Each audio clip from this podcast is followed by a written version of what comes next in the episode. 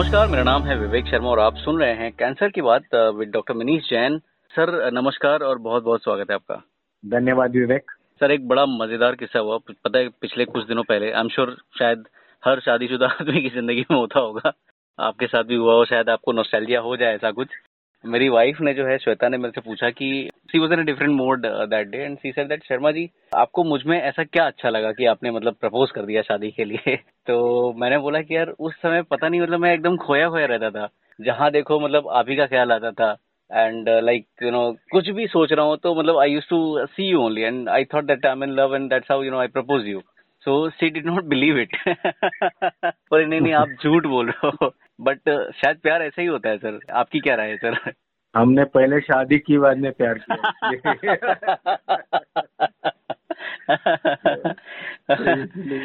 हमारे बारे में ऐसा नहीं बोल सकते। अच्छा सर कई बार ऐसा देखा गया है कि हमारे इर्द गिर्द ना बहुत सारे लोग होते हैं जो छोटी छोटी बातें जो भूलते रहते हैं। जैसे मेरे जो को फाउंडर है उमेश वो नाम भूल जाते हैं लोगों के। फिर यू नो ऐसे बहुत सारे लोग देखते हैं। और मैंने ये नोटिस किया है आई डोंट नो कितना सही है शायद आप उसको वैलिडेट कर पाएँगे।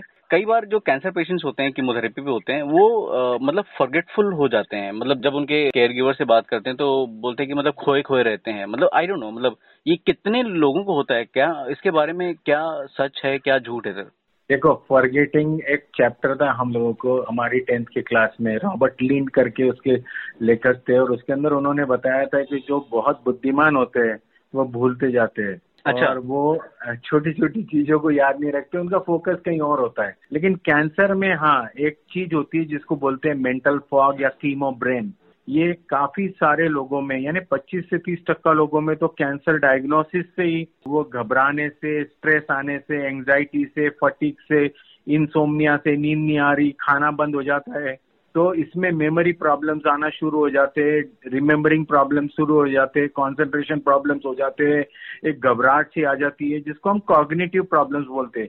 करीब करीब सत्तर टक्का लोगों में प्रॉब्लम पाए गए हैं और कीमोथेरेपी के बाद में ये काफ़ी लोगों में ऐसी चीज़ें कुछ लोगों में बहुत माइनर होते हैं और कुछ लोगों में जैसे छोटी छोटी चीज़ें भूल जाते हैं और कुछ लोगों में काफ़ी ज़्यादा मेमोरी प्रॉब्लम्स या कंसंट्रेशन प्रॉब्लम्स या कोई फ़ंक्शन करना या कोई काम करना, इसमें दिक्कतें आना शुरू हो जाती है। तो ऐसे लोगों में यानी जैसे वो कंफ्यूज रहने लग जाते हैं थोड़े डिसऑर्गेनाइज लगते हैं उनके राइट वर्ड्स नहीं मिल रहे उनको नए स्किल्स सीखने में तकलीफ़ हो रही है मल्टीटास्किंग में प्रॉब्लम हो रहा है अटेंशन स्पैन कम हो रहा है या उनको रूटीन टास्क करने में मुश्किल हो रही है हम्म, हम्म, हम्म। या कन्वर्सेशन करने में या कोई शब्द बराबर से वो सोच नहीं पा रहे कोई चीज़ के लिए वर्बल मेमोरीज में इश्यू आ रहे हैं तो इस तरह के जब आपको सिम्टम्स दिखते हैं ना तो आप समझ लेना कि ये कीमोब्रेन या मेंटल फॉग इस तरह की चीज़ हो गई है। और इसको हम लोग कई बार डायग्नोज करने के लिए डॉक्टर्स भी यानी यदि ऐसी चीज़ें देखते हैं कि आपको कोई अटेंशन इश्यूज़ आ रहे या कोई हमको पेशेंट्स आके बताते हैं हम्म। तो फिर हम उनको इवेल्युएट करते हैं। लेकिन एक बात इसमें ये भी ज़रूरी है कि बहुत सी चीज़ें होती है जो किसी भी व्यक्ति के ब्रेन को अफेक्ट कर रही है। जैसे कि हीमोग्लोबिन कम हो जाना थकान रहना नींद नहीं पूरी होना बी ट्वेल्व डिफिशियंसी होना इलेक्ट्रोलाइट इम्बैलेंस होना मिनरल्स की कमी होना आयन की कमी होना पानी की कमी होना स्ट्रेस होना एंजाइटी है डिप्रेशन है सोशल इश्यूज़ होते हैं। बहुत सी बार वो अपना काम नहीं कर पा रहे पैसा नहीं कमा पा रहे घर में उनका रोल चेंज हो रहा है अभी उनको हम्म। लोग इम्पोर्टेंस नहीं दे रहे। तो ऐसी चीज़ें भी उनके ब्रेन पे अफेक्ट कर रही है। तो हर चीज़ कोई कीमो ब्रेन ही होगा ज़रूरी नहीं है। आपको बहुत सी बार ये पता चलता है कि यदि आपने उनके जो बेसिक चीज़ें जैसे सोडियम कम हो गया उनके बॉडी में और आपने सोडियम 120 से नीचे चला जाए तो दिमाग काम नहीं करता है। आप सोडियम ठीक कर दो तो वो ब्रेन ठीक हो जाता है तो कीमो ब्रेन नहीं है। तो कभी कभी इनको कुछ लोगों को आपको स्पेसिफिक रिहेबिलिटेशन देना पड़ता है। जैसे कि अटेंशन थिंकिंग मेमोरी प्रॉब्लम्स है तो उसके अलग है। ऑक्यूपेशनल या वोकेशनल रिहेबिलिटेशन देना पड़ता है। कुछ लोगों को हमको मेडिकेशन देना पड़ता है। इनकी जो प्रॉब्लम्स है वो प्रॉब्लम्स को ध्यान दे के उसकी ट्रीटमेंट देनी पड़ती है। और ये बहुत सारी ट्रीटमेंट की वजह से होता है। यानी सिर्फ़ कीमोथेरेपी से ही होता है ऐसा ज़रूरी नहीं है। इसके कारण कई सारे। यदि हम इनके कारण की बात करें तो इसके कारण कैंसर की सबसे पहला कारण तो कैंसर ही है। कैंसर हो जाए तो आदमी को एक स्ट्रेस एंजाइटी डिप्रेशन मुझे क्या हुआ हमने कितनी बार ये बात की है। जी जी। तो ये सब चीज़ें हो जाती है। उसके बाद में कैंसर यदि ब्रेन का हो तो उससे प्रॉब्लम हो जाती है। आपने रेडिएशन यदि हेड एंड नेक एरिया में दिया ब्रेन में दिया तो उससे हो जाती है। हाई डोज कीमोथेरेपी से होता है बोन मैरो ट्रांसप्लांट से होता है। Hormonal therapies breast cancer prostate cancer में हम देते हैं उससे हार्मोनल चेंजेस होते हैं उससे ब्रेन में अफेक्शन होता है इम्यूनोथेरेपी से ब्रेन अफेक्ट होता है सर्जरीज कभी हम ब्रेन की करते हैं तो उससे होता है टारगेटेड थेरेपीज अफेक्ट करती है हम्म। और फिर जैसे हमने बात की कि कोई व्यक्ति मेनोपॉज में से कोई फीमेल जा रही है तो उनके हम्म। हार्मोनल चेंजेस हो रहे हैं उनकी स्लीप डिस्टर्ब हो गई है परेशानी है जॉब छूट गया है काम धंधा नहीं है पैसे नहीं है। एनीमिया है फटीग है ऐसे कई कारण है कोई लोगों में हेरिडिटरी भी होता है कुछ हम्म। लोगों में पेन मेडिकेशन चल रहा है उसका होता है कुछ लोगों में डायबिटीज़ है वो ऊपर नीचे हो रहा है थायराइड की गड़बड़ चल रही है न्यूट्रिशनल डेफिशिएंसी आ रही है और ज़्यादा करके ओल्ड एज और यंग लोगों में जैसे हम्म। पाँच साल से कम उम्र और सत्तर साल से ज़्यादा उम्र ये भी काफ़ी हाई रिस्क में होते हैं इस तरह के लॉन्ग टर्म ब्रेन अफेक्शन के लिए सर ये जो ब्रेन फॉग या मेंटल फॉग जैसे आपने बताया या कीमो ब्रेन जो है ये क्या मतलब परमानेंट कंडीशन होती है या टेम्पररी होती है ये ज़्यादा करके लोगों की टेम्पररी होती है यानी Okay.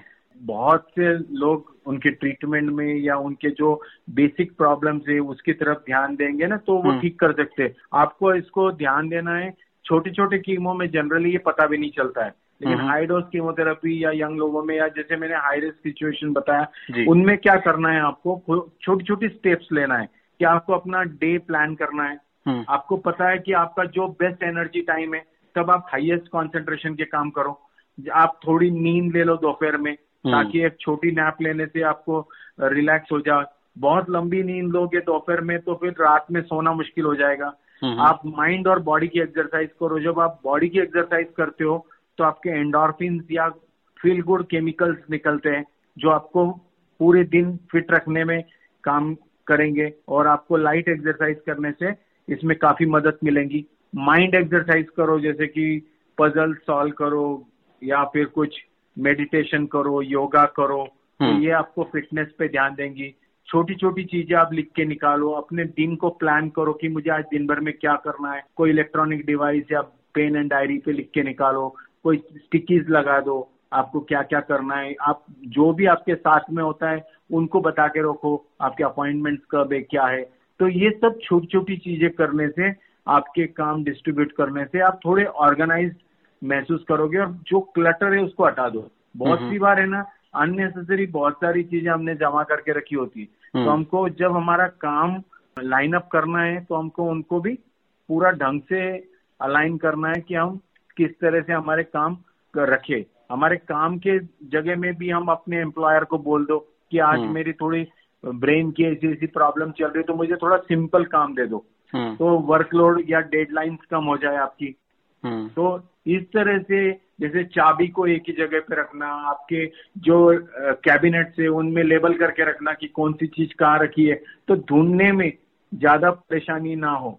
अभी कुछ दिनों पहले ही मेरे पेशेंट के बेटे ने बोला मेरी मम्मी गजनी हो गई है तो मैं बोला यार इस तरह से नहीं है देखो हम्म। उनके सिर पे भी इतना परेशानी होता है ना कि कभी कभी आदमी ये समझ नहीं पाता है कि मैं अभी कैंसर से लड़ूं हम्म। ट्रीटमेंट करूँ अपनी जिम्मेदारियाँ निभाऊं और कुछ चीज़ें हम कभी कभी भूल जाते हैं तो इसको ऐसे बहुत गजनी जैसा नाम देने में मतलब नहीं है हम्म। और दूसरी बात इसको आपको रिमाइंड नहीं करना है जो लोग यदि कभी भूल जाते हैं हम्म। आपको उनको सपोर्ट करना है उनके साथ खड़े रहना है और उनको बार बार याद नहीं दिलाना है कि वो ये भूल जा रहे हैं। यदि आप उनको जितनी बार याद दिलाओगे ना उतने ज़्यादा वो और भूलेंगे। हम लोगों को उनके साथ रहना है उनको समझ के लेना है और सिंपल सिंपल चीज़ें करो ना एक do one thing at a time और कुछ राइमिंग कर लो रिमेम्बर करने के लिए। हम कुछ भी ऐसी एक कविता बना लेते हैं कुछ भी लाइन बना लेते हैं मैंने नीली चीज़ यहाँ रखी है जो भी करना है हम्म, आपको हम्म, हम्म, या आप थोड़ी रेस्ट कर लो स्विमिंग कर लो गार्डनिंग कर लो योगा कर लो एक्सरसाइज ब्रेन का कर लो पेन पेपर लेके चलो अपना सब पॉइंट्स लिख के निकालो। और कुछ लोगों की हेल्प लो अपने आसपास वालों को हर किसी को अपना काम डिस्ट्रीब्यूट कर दो। तो आपकी ये छोटी छोटी चीज़ें जो है तो भी हम्म। आपको परेशानी नहीं करेगी। और जैसे ही आपकी ट्रीटमेंट खत्म हो जाएँगी और आपकी यदि कोई माइनर डेफिशिएंसी से आपने करेक्ट कर दी तो वो बहुत लॉन्ग टर्म नहीं रहेगी। ग्रेट सर ये बताइए कि इसकी मतलब क्या कुछ दवाइयाँ वगैरह भी होती हैं? कुछ खान पीन से भी ये कुछ बेटर होता है?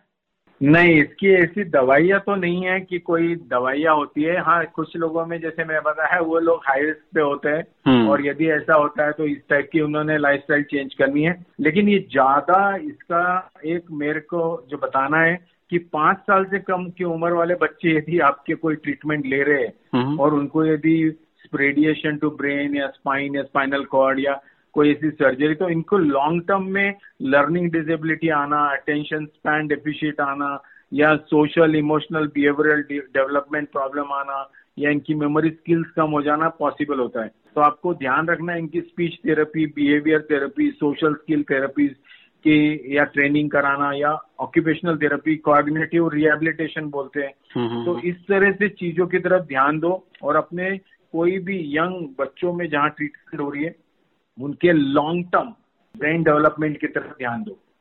राइट सर जैसा कि आप शायद अग्री करेंगे बिकॉज़ आप इतने सालों से प्रैक्टिस कर रहे हैं, आपने वो एरा भी देखा जब कीमोथेरेपी ही नई नई थी। इस तरह की जो ऑक्यूपेशनल थेरेपीज होते हैं, ये मतलब आदमी जाए कहाँ? मतलब अगर मान लीजिए कि किसी को ये परेशानी है, क्योंकि देखिए मेडिकल ऑन्कोलॉजिस्ट के पास तो प्रैक्टिकली इतना टाइम होता नहीं है। हम ये पॉडकास्ट बना रहे हैं, इससे आई एम श्योर बहुत लोगों को हेल्प होगी। लेकिन अगर किसी को प्रैक्टिकली अगर कुछ अप्रोच चाहिए, जो मतलब कहीं तो उनको एक मदद मिले, एक डायरेक्शन मिले, एक स्ट्रक्चर्ड फॉर्मेट मिले तो क्या वो लोग होते हैं, किस टाइप के लोग होते हैं, किस तरह के अस्पताल होते हैं, किस तरह के सेंटर्स होते हैं, जहाँ पे उनको जाना चाहिए? और क्या पूछना चाहिए? देखो ये टर्शरी केयर हॉस्पिटल्स में जनरली आपको सब अवेलेबल रहेगा। और मैं बताऊँगा कि कोई भी कैंसर इंस्टीट्यूट में आप चले जाओगे वहाँ पर डॉक्टर से बात करोगे। तो साइकोलॉजिस्ट न्यूरोफिजिशियंस ऑक्यूपेशनल थेरेपी के लोग और इस तरह की फैसिलिटीज़ या एटलीस्ट वो कहाँ पर मिलेंगे उनके नंबर क्या ये तो मिल ही जाएगा। मुझे ये भी पता है कि आप भी विवेक ये काफ़ी चीज़ करते हो और लोगों को काफ़ी हेल्प करते हो। तो इस तरह से कई सारे लोग हैं जो कैंसर पेशेंट्स की हेल्प कर रहे हैं और उनका अप्रोच। और ज़्यादा करके जो कैंसर पेशेंट्स होते हैं ना वो वर्ड ऑफ़ माउथ से एक दूसरे को अपनी बात बताते ही है। हम्म। और सोशल नेटवर्किंग उनका अंदर ही स्ट्रांग होता है। तो एक दूसरे को वो इन्फॉर्म और रिफर करते ही है कि इस व्यक्ति के पास चले जाओ ये आपका सही कर देगा। तो ऐसे कई सारे लोग अभी जागरूक भी हो रहे हैं और कई सारी संस्थाएँ जो आगे भी आ रही है। दोनों ही बातें। तो मुझे लगता है कि ये अवेलेबल है और इसके अंदर कोई भी आपके जो ट्रीटिंग डॉक्टर्स हैं, उनसे बात कर लो। Super thank you so much sir आज हमने बात करी ब्रेन फॉग की या मेंटल फॉग की या कीमो ब्रेन की, जहाँ पर जो है भूलने की प्रवृत्ति हो जाती है या दिमाग जो है मतलब वो पूरे फंक्शनल नहीं होते हैं। और आज आपने ये भी जाना कि मतलब कैसे क्या वो छोटी छोटी चीज़ें हैं। डॉक्टर साहब ने बताया कि अपने लाइफ में परिवर्तन कर सकते हैं हम और कैसे चीज़ों को बेहतर कर सकते हैं, ज़िंदगी को बेहतर कर सकते हैं। तो बस फोकस उसी पे रखना है और बात करते रहनी है कैंसर से जुड़े किसी भी एस्पेक्ट की। हमसे यहाँ पे आप मुखातिब हो सकते हैं और बहुत आसान है डॉक्टर साहब तक पहुँचना। अगर कोई सवाल है मन में, कुछ बताना चाहते हैं, कुछ जताना चाहते हैं तो बिल्कुल करिए। बहुत सिंपल है पहुँचना। पता लिख लीजिए Manish Jain zero zero nine eight the rate gmail dot com यानी कि M I N I S H J A I N zero zero nine eight the rate G M A I L dot C O M यहाँ पे आप अपना संदेश, अपना सवाल पूछ सकते हैं and will be more than happy to get back to you and sir जो है सोशल मीडिया प्लेटफॉर्म पे भी अवेलेबल हैं एज डॉक्टर मिनीश जैन आप सर्च कर सकते हैं कनेक्ट कर सकते हैं, जो भी माध्यम आपको उचित लगता है या कनेक्टेड लगता है। हम फिर मिलेंगे और ढेर सारी बातें करते रहेंगे about cancer thank you so much sir for being with us and guiding us thank you